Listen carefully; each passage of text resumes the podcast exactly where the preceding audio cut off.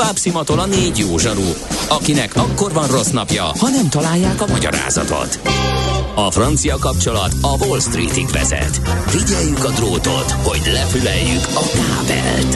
Folytatódik a millás reggeli, a 90.9 Jazzy Rádió gazdasági mapetsója. Pénznek nincs szaga. Mi mégis szimatot fogtunk. A Millás reggeli fő támogatója a Schiller Flotta KFT. Schiller Flotta and Rent a Car. A mobilitási megoldások szakértője a Schiller Autó tagja. Autók szeretettel. Köszönjük a kedves hallgatókat, megyünk tovább a Millás reggelivel, itt a 90.9 Jazzin. Hát, ez már nincs 3 óra, hogy nézem, ami hátra van, de azért beosztjuk jól, megpróbáljuk legalábbis Kántor Endrével. És Gede Balázsjal. És 06 30 20 10 9 0 9, hát valaki ö, átformálta az egyik születésnaposunk Térei János mondását, amit idéztünk, hogy ha legalább egy ember után biztos lesz benne, hogy legalább egyszer parasztoltál valaki. ez, is, ez is helytálló lehet, de ez sem biztos, és nem, nem általánosítható, mert mert hát lehet szépen mosolyogva is utálatot kiváltani, hogy olyan tartalmú dolgokat. Nem azért utálnak, mert hogy nem. paraszt voltál, hanem azért, mert mondjuk te elé, tehát az irítség például, vagy pedig egész egyszerűen azért, a, a térei azt mondta, hogy kiálltál magadért, tehát az elveidhez ragaszkodtál, Igen. nem simultál be, nem voltál konformista, ezért valakivel nem tudtál zöldágra vergődni. Mm, igen. Milyen legyen a jövő? Az oké, hogy totál zöld, de mégis mennyire? Nagyon csúcs zöld? Maxi zöld? Fantasztikusan zöld? Abban egyetérthetünk, hogy semmiképpen sem szürke, még 50 árnyalatban sem. Szuper zöld. A millás reggeli megújuló energiával, fenntarthatósággal és környezetvédelemmel foglalkozó rovata következik. Együttműködő partnerünk a Green Collect Kft. A vállalkozások szakértő partnere. Green Collect. Hulladék gazdálkodásban otthon. Függetlenül attól, milyen eredményre jutunk, én azt gondolom, már megközelítés is unikális, hogy ö, azzal foglalkozunk, hogy az autózás milyen károkat okoz, természeti károkat okozhat, és nem a károsanyag kibocsátás oldalról közelítünk, hanem az elgázolt vagy szélvédőre maszatolt állatok kapcsán foglalkozunk ezzel. Annak köszönhetően, hogy Pribéli Levente biológus, humánökológus egy cikket írt erről a Grindexen, és hát ezt nézzük meg, hogy milyen eredményre jutott, vagy milyen számítások vannak, hogyan lehet ezt felmérni. Tehát Pribéli Levente van itt velünk a telefon túlsó végén. Szia, jó reggelt! Jó reggelt, üdvözlök mindenkit! Na, ez egy igen érdekes vizsgálódás, hogyha ezt nézzük. Ugye láthatjuk az utakon az előtött emlősöket, rókákat, kutyákat, szarvasgázolás, nem tudom én mi történik, és hát elég ugye egy út után megnézni a szélvédőt, hogy az hogy néz ki. Ez hogy jutott eszetekbe fölmérni, és mekkora a probléma? Mekkora a probléma súlya? Én igazából személyesen főleg arról az oldalról közelítettem meg ezt a problémát, hogy megpróbáltam összefoglalni azt, hogy különböző tudományterületek milyen tudást halmoznak fel Aha. ebben a témában, tehát nem én személyesen Értem. értem fel az elgázolásokat. Tehát nincs egy listád előtött szúny, vagy fölkenődött szúnyogokról, legyekről és előtött rókákról. Hát én is gyűjtöm azoknak a fajoknak az adatait, amikor azoknak az egyedeknek, amiket megtalálok elütve, viszont Aha. erre léteznek szisztematikus kutatások. Azt hozzáteszem, hogy ez nagyon nehéz felmérni több is, de, de vannak becslések, meg vannak konkrét számok is, ugye, hogy cikkben is írtam. Az egyik 2020-as európai tanulmány azt találta, hogy megközelítőleg 194 millió madár és körülbelül 29 millió emlős veszti életét évente az európai utakon, és hazai kutatók ebből arra következtettek, hogy itthon is több milliós nagyságrendű lehet ez az elütés. És hát itt ugye azt fontos hangsúlyozni, hogy, hogy ez egy probléma rendszernek a része igazából, tehát egyrészt pusztítjuk az élőhelyeket, másrészt ö, vegyszereket használunk, nagyon nagy mértékben, nagyon káros vegyszereket, és ugye ez mind együtt hat az élővilágra, és ennek egy része a közlekedés általi problémáknak a halmaza is. És ezt ugye azért fontos hangsúlyozni, mert hogyha csak azt arra gondoljuk, így kiemeljük ezt a problémát, hogy az állatok elütése az egy súlyos gond, és ez valóban az, de hogyha ezt egyedül próbáljuk kezelni, akkor nagyon sokszor elégtelen megoldásokra fogunk jutni. Tehát most itt például említek egy-két ilyen technológiai jellegű megoldást, hogy lehetséges felüljárókat építeni, uh-huh. meg aluljárókat gyakorlatilag az állatoknak, amiket az állatok egy része fog is használni, tehát erre is léteznek vizsgálatok, csak ugye ettől még ezt nem fogja minden állat használni nyilván, tehát részben megoldhatjuk ezzel a problémát, vagy mérsékelhetjük, de ez teljes megoldás semmiképp nem fog jelenteni. És ugye itt fontos például hangsúlyozni azt, hogy mennyire lényeges az, hogy mit gondolunk egyáltalán a közlekedésről. Tehát az, hogy a közlekedés mai mértéke, az ugye környezeti szempontból, meg egyébként társadalmi szempontból is, hogyha belegondolunk, hogy mennyi baleset van, mennyi mondjuk a légszennyezettségre visszavezethető halálozás, akkor, akkor érdemes újra gondolnunk azt, hogy egyáltalán jó ez így, ahogy most csináljuk. Világos, ez egy nagyon nagy szám, amit, amire hivatkoztál, ez mégis mennyire nagy? Tehát okozhat-e például komplet fajok, hát a, nem is eltűnés, de akár azt is, vagy jelentős megritkulását, mert hogy ez évente ekkora, ugye ez a több milliós gázolás és állatpusztulás, amit említettél európai szinten. Igen, hát ez ugye több mindentől függ, tehát azt talán elsőre meglepően hangzik, de nem feltétlenül azok az élőlények a legveszélyeztetettebbek, amiket a legnagyobb számban ütnek el, mert Aha. több faktor számít abban, hogy, hogy a populációra, a népességére az adott élőlénynek ez hogyan hat. Tehát itt mondjuk, hogyha egy olyan fajról van szó, aminek kevés utódja van, vagy valamilyen okból mondjuk nagyobb területeket jár be és gyakrabban kereszt az utakat például, tehát több egyet, vagy így jelentősebb mondjuk az elütés, akkor ez populációs szinten komoly gondokat okozhat. Ugye az egyik ilyen ö, csoport, amire tudom, hogy ö, léteznek kutatások, és hogy elég komoly problémát okoz ö, faj vagy populáció szinten, az például a gyöngybagoly. Uh-huh. Itt a gyöngybagoly védelmi alapítvány, ö, foglalkozik is ezzel a kérdéssel. Főleg a madarakat és a kis rákcsálókat nézik, vagy pedig itt a rovarvilág is ö, benne van ebben az egészben, azt gondolom azért nehezebb. Igen, sokkal nehezebb, ugye itt abszolút az egy probléma eleve, hogy hogy hogyan lehet adatot gyűjteni egyáltalán elütött állatokról, tehát nyilván minél nagyobb egy állat, mondjuk annál könnyebben észre lehet venni az út mellett, illetve hogyha mondjuk az állatok ütközését nézzük, hogy mennyi ilyen bejelentett baleset történik, akkor nyilván a nagyobb állatoknál nagyobb eséllyel lesz valami olyan probléma, ami miatt ezt a balesetet ezt be fogják jelenteni, tehát valamilyen hivatalos adatbázisba bekerül. Ugye a rovaroknál például van egy olyan kutatás, ahol azt próbálták vizsgálni, hogy, hogy a forgalom növekedésével összefüggően csökken a rovaroknak a mennyisége, hogyha az adott útszakaszon vizsgálják ezt.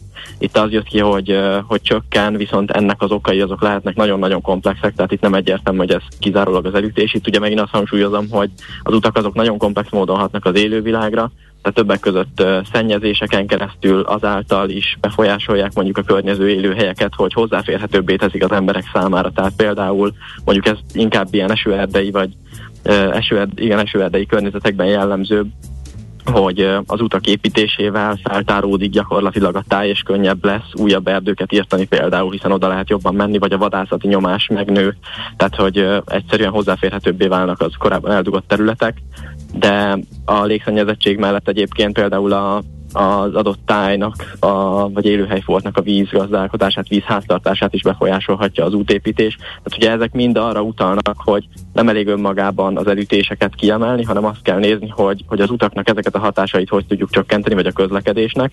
És itt ugye pedig ez, ez azt is jelenti, hogy újra kell gondolnunk azt, hogy kell ennyi új utat építeni. Tehát így is rengeteg út van már, rengeteg út létezik, és hogyha hogyha nem teszünk valahová egy korlátot, hogy azt mondjuk, hogy oké, okay, most már elég lesz, akkor ez a probléma ez folyamatosan fokozódni fog, és ahogy mondtam, ez emberéletekbe is kerül, és hát ugye egy komplex ökológiai problémarendszer részéről beszélünk.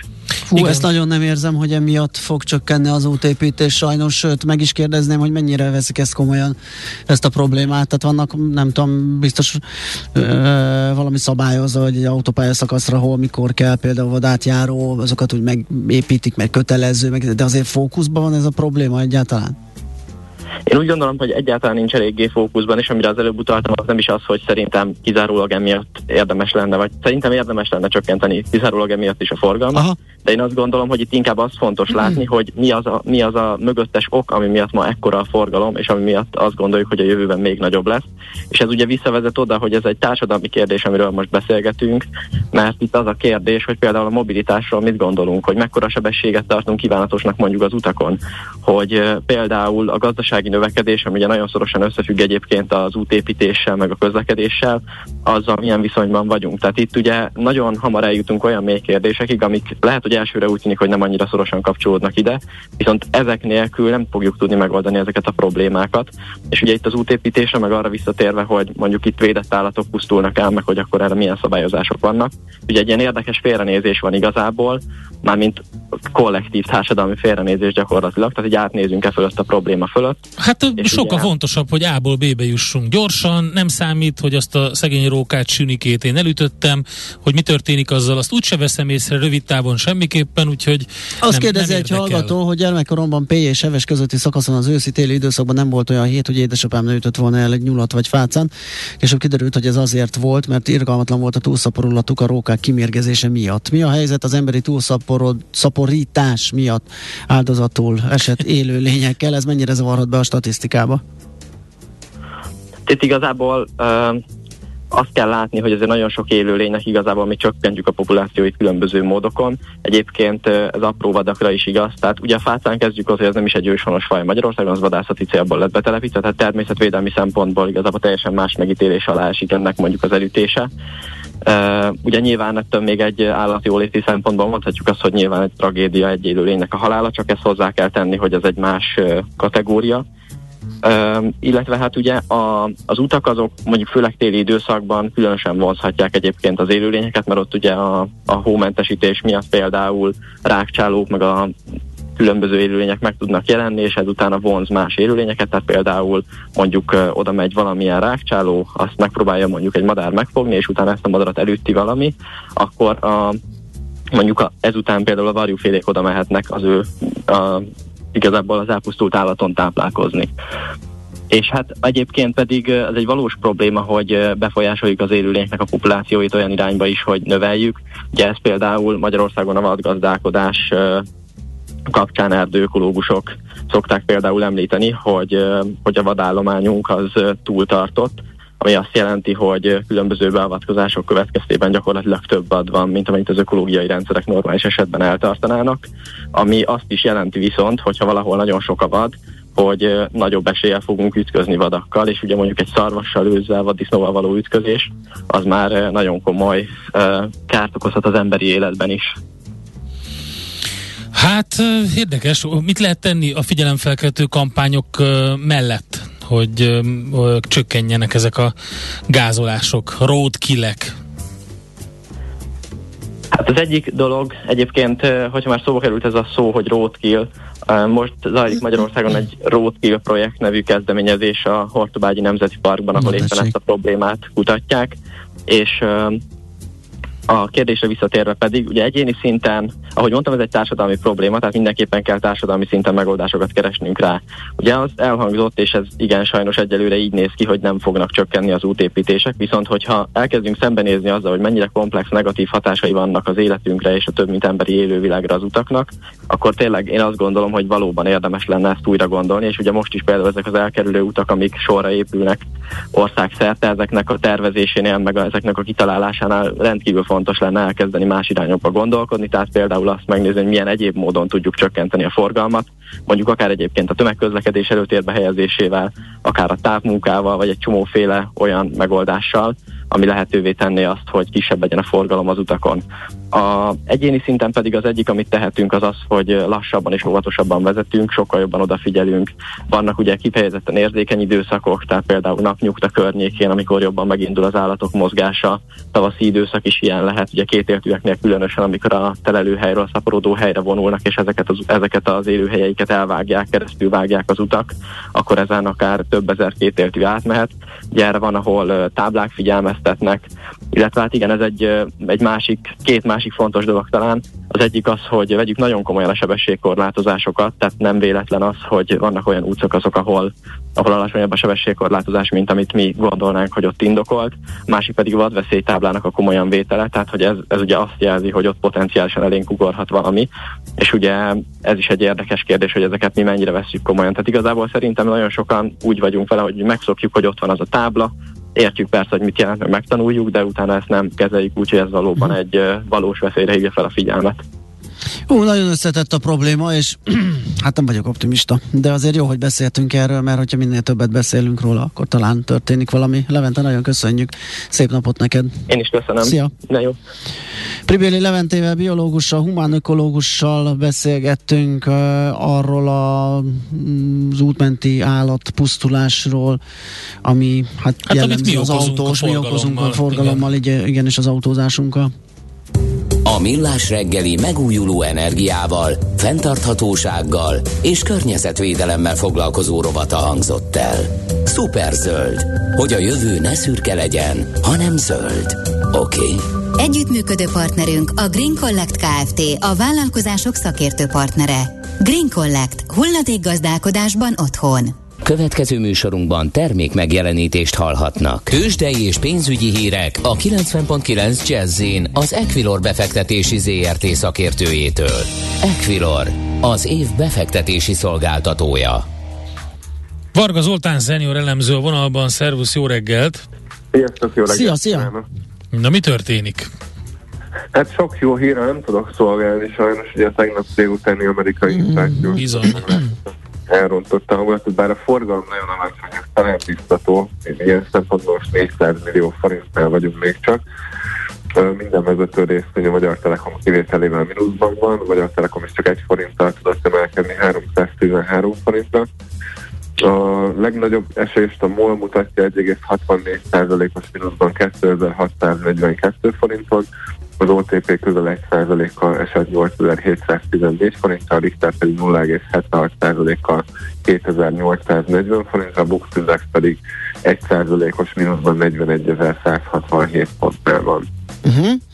A kisebbek közül mi újság? A Gloucesterre lennénk különösen kíváncsiak, itt volt az, e- az igazgatóság elnöke, és frissen melegében a, az első fél éves számokról beszámoltunk, hát ami elég combosra sikerült, hát ha van rá valami befektetői reakció, hogyha látod eset. Van, van bizony, bár a forgalom nyilván nem túl magas 11 millió forintos, majdnem 10%-os emelkedéssel 1150 forinttal került az árfolyam, úgyhogy uh-huh. nagyon pozitívan Igen, az komoly. Az Európa szerte mi újság? Ugyanez a borús hangulat? Hát nyilván mondjuk, mert le kell követni Amerikát, és nem hiszem, hogy ez bárki is szembe helyezkedne azzal a trenddel. Igen, igen, egyelőre hát az orosz és a lengyel részvényindexen kívül mindegyik európai mutató mínuszban van. Nincsenek olyan nagy esések azért a DAX index ilyen fél százalék körüli mínuszban, tehát azért tegnap is volt egy esés, már ugye délután tudtak reagálni az amerikai adatokra, illetve hát ugye Amerikában nagyon nagy esés volt, vagy negatív korrekció, nem tudom most ez a pozitív korrekciónak uh, a korrekció. már nehéz követni, hogy ez minek a mie. Igen. Igen, tehát most azért volt néhány nap, amikor elég intenzívan emelkedtek, ezt tegnap a nagy részét vissza is azt a piac, úgyhogy érdekes lesz a mai mozgás. Egyébként az amerikai határidős indexek nagyon minimális plusz mutatnak, tehát ez még nem irányadó egyelőre viszont a forint piacán sincsenek túl jó hírek, elég intenzív forintgyengülés indult. Egyébként most zajlik Ursula von der Leyen uniós évértékelője. Mm, Követtem egyelőre nem tért ki a magyar jogállamisági vitára, valószínűleg itt nem is fog, viszont délután az Európai Parlamentben lesz egy vita fél kettőtől, ami, ami ugye a magyar jogállamisági kérdéseket fogja boncolgatni, és egy tegnap esti sajtóhíre reagált egyébként a forint, ma reggel hozták a nemzetközi hírügynökségek, mi szerint nagyon valószínű, hogy szankciós szakaszba fogja léptetni az Európai Bizottság az eljárást, és akkor azt követően ad egy néhány hónapos határidőt a magyar kormánynak, akkor ennek hatására azért egy 0,6-0,7 százalékos forintgyengülés látszik, most az euró 402,24, a dollár pedig 402,71, tehát ismét 400 felett vagyunk sajnos. Biztos, hogy nagyobb része ennek köszönhető, de azért ugye a dollár erősödése is rátehet egy lapáttal, nem tudom, a régiós devizák mutatnak-e valami hasonló irányt? Igen, az sem tett jól természetesen Igen. a forintnak, csak ugye az látszott, hogy még reggel viszonylagos fogalom volt a forint piacon, és uh-huh. hirtelen húzták meg egyébként az ott is gyengül, jóval kisebb mértékben, uh-huh. 0,2%-os a, a gyengülés az euróval szemben. Világos. Na jó, meglátjuk akkor mi lesz ebből. Nagyon köszönjük a beszámolódat, szép napot kívánunk. Köszönöm szépen a figyelmet. Szia, szia. Varga Zoltán szenior elemző mondta el nekünk, hogy mi újság a tőzsdéken, milyen árfolyamok, milyen hírek vannak. Tőzsdei és pénzügyi híreket hallottak a 90.9 jazz az Equilor befektetési ZRT szakértőjétől. Equilor, az év befektetési szolgáltatója. Érdekel az ingatlan piac? Befektetni szeretnél? Irodát vagy lakást keresel? Építkezel, felújítasz? Vagy energetikai megoldások érdekelnek? Nem tudod még, hogy mindezt miből finanszírozd? Mi segítünk! Hallgassd a négyzetmétert, a millás reggeli ingatlan rovatát. Ingatlan ügyek rálátással. Na hát Lássunk egy rá. érdekes hírt kutattam ki neked. Ki kutattál egy ki érdekes kutattam. hírt nekem? Jaj, nagyon Kitúrtam. köszönöm. Tudod, tudod, hogy a home office után mi az, ami átformálja a dísznövénypiacot? Az asszály. Igen. De tényleg te az volt, hogy a, volt a járvány okozta home office hullám. De az és asszály miért? Az asszály és a, a sorozatos szoba, hőhullámokkal sújtott nyár, az a hazai dísznövény kertészeti piacot ja. teljesen mm-hmm, átalakítja, mm-hmm. és így az irodában felelhető és az irodába telepített, irodákba telepített, irodaházakba telepített növényeket is Uh-huh. Mert más nem lesz akkor a kínálat, illetve a gyepet hát akkor is vigyázok a könnyező pálmámra, Igen. mert az él és virul egyszer majd nem. Meg hát elterjed egy más típusú flóra, és természetesen fauna, de inkább csak flóra az irodaházak környékén is. Tehát ugye a szokásos gyep, meg sövény, meg a tipikus Az a vízigényes cuccok gondolom azok eltűnnek, átalakulnak. és jönnek uh-huh. át. Több a mulcsos terület, pálmák, Aha. kaktuszok, Igen. és stb. Tehát nagyon érdekes cikket írt. Kövi rózsa. Uh, Brown Müller úr a portfolio.hu-n ezekkel kapcsolatban, úgyhogy ezt lehet átolvasgatni, hogy akkor ez most mit jelent, hogyan lesz egy komplex üde irodaházi kép így is, hogy egy kicsit már abba a típusú japán kertbe, ahova ki lehetett menni, gondolkodni, uh-huh. kreatívoskodni, jó ötleteket, a víz, az nem, nem volt. az nem ilyen lesz. Aha, értem. Hát ez szomorú. Uh, nézzük meg, egy egész friss infónk van arról, hát infónk, hát most tette közé az ingatlan.com azt a meglátását, hogy a vevők már kevésbé vásárolnának gázfűtésű ingatlant. Ez azért nehéz lesz így ám szerintem, hogy két hetente, ahogy változnak igen. ezek a szabályok. Hát. Tehát egyszer majd lesz normális ára és mi van akkor, Igen, és mi van akkor, hogyha mondjuk az elektromos áram kezd úgy elszállni, mint hát, Angliában, ahogy, ahol a legdrágábban e, állított elektromos áramhoz kötik az árat, igen. ami ugye a gáz turbinákból Elszállni, van. vagy megrogyni a rendszer, mert most ugye ez a legújabb, ezzel ijeszget ez mindenki, hogy majd most innentől mindenki split klímás lesz, uh-huh. és uh, le lesz terhelve ugye az elektromos ellátóhálózat, hogy, hogy abból lesz a baj. Na mindegy, most per pillanat az az ingatlan vásárlók fejéből, hogy csak gázfűtésűt ne. Hát ami arra van optimalizálva, de hát gondolom, igen. akkor ez megy, a, tehát itt lehet azért alkudozni, van egy ingatlan, Ez 26-42 százalékkal esett vissza szeptemberre. A két havi átlaghoz képest, tehát nagyon komolyan gondolják. Hát ez a ház a lakásoknál 9-21 százalékos volt a csökkenés, ez nyilván területfüggő is, hogy hol, hol mennyi a a mínusz. Látványos ugyanakkor a korszerű hatékony fűtést biztosító hőszuvattyús ingatlanok térnyerése, ugye a házaknál 20%-kal nőtt a keresett segítségük. A lakásoknál a távfűtés népszerűsége változatlan, ami a jelenlegi helyzetben akár pozitívumként is értékelhető. Na most ez is ugye egy milyen dolog, már egyszer meg lett ez kaparva. Most erre az évre azt mondták, hogy, hogy nem bántják a távfűtést. Hát szerintem majd egy év múlva, amikor már körülbelül minden sebből vérz, vérzik az összes távfű szolgáltató, lehet, hogy ez is változni fog. Tehát most bevásárolsz egy távfűtéses lakást, hogy te neked nyugi van, aztán majd jól nem lesz. Szerintem most nagyon nehéz. Ez alapján legalábbis fűtési rendszer alapján ingatlant választani, aki ezelőtt áll, hogy vásárolnia kell ingatlan. És az adatok alapján a vevők nem csak rövid távon lettek nyitottabbak az energiatudatosabb megoldásokra, hanem hosszabb távon is számolnak azzal, hogy a különböző fűtési típusok alapvetően meghatározzák majd a kiadásaikat. Ez viszont jó, mert az biztos, hogyha el is múlik ez az áldatlan állapot, ezer más szempontból és szempontot figyelembe véve is fontos lesz, hogy figyeljünk oda arra, hogy mivel fűtünk, mit égetünk el, ha nem égetjük, akkor mit használunk. Tehát az energiatudatosság és annak az észszerű felhasználása az fontos lesz a jövőben is. Hát és akkor ugye ehhez hozzátartozik az az információ, ugye, ami uh, tegnap jött ki, és a 24.hu is megírta, hogy hát gyakorlatilag minden igénylő bukott a napelem pályázaton. Igen. mert nem érkeznek ugye időben a támogatások, és ez a fél évnyi csúszás, ez az, ami, ami, ami után sem jutottak hozzá támogatási összegekhez. Ugye az uniós forrásból finanszírozandó lakossági napelemes pályázat igénylői, tehát hogyha arra számított valaki, hogy mondjuk esetleg így bekkeli ki ezt az egészet, az nem fog működni, de közben a kormányzat ugye már is elindítaná a második ütemet, és hát a, azt mondják a, a, a kivitelezők, hogy sokan kihátrálnak a projektek mögül, miközben ugye a költségek meg hónapról hónapra nőnek, és és a több, erre a többletre a támogatás nem nyújt fedezetet, ugye a költség többletre, a cekhet a pályázónak kell állni, ha meg bukja a támogatást, akkor meg ugye akkor az egészet már, már eleve állta, tehát akkor nem kapja vissza a pénzét, hogyha ö, lehet így fogalmazni, úgyhogy tehát a hozzájárulás mértéke ugye akár 3 millió forint, tehát 2,9 millió forint is lehetett ö, ilyen szinten, úgyhogy nem, nem túl jó hír azoknak, akik most benne ülnek egy ilyenbe. Négyzetméter ingatlan ügyek rálátással. A millás reggeli ingatlan rovata hangzott el. Hát megköszönjük a megtisztelő figyelmet. Holnap végre visszatér a távoli éjszakról a Ács Gábor, és majd szerintem holnap is, meg holnap után is fog beszámolót tartani ezekről. Hát holnap meg, után végig? Hát holnap után, illetve hát nem tudom, hogy fogja megosztani, nyilván a Ryanairnek a járatcsökkentése ja, is bele kell, igen. hogy férjen, hiszen... Hallod, lehet ilyen szerencséje Ács Gábornak?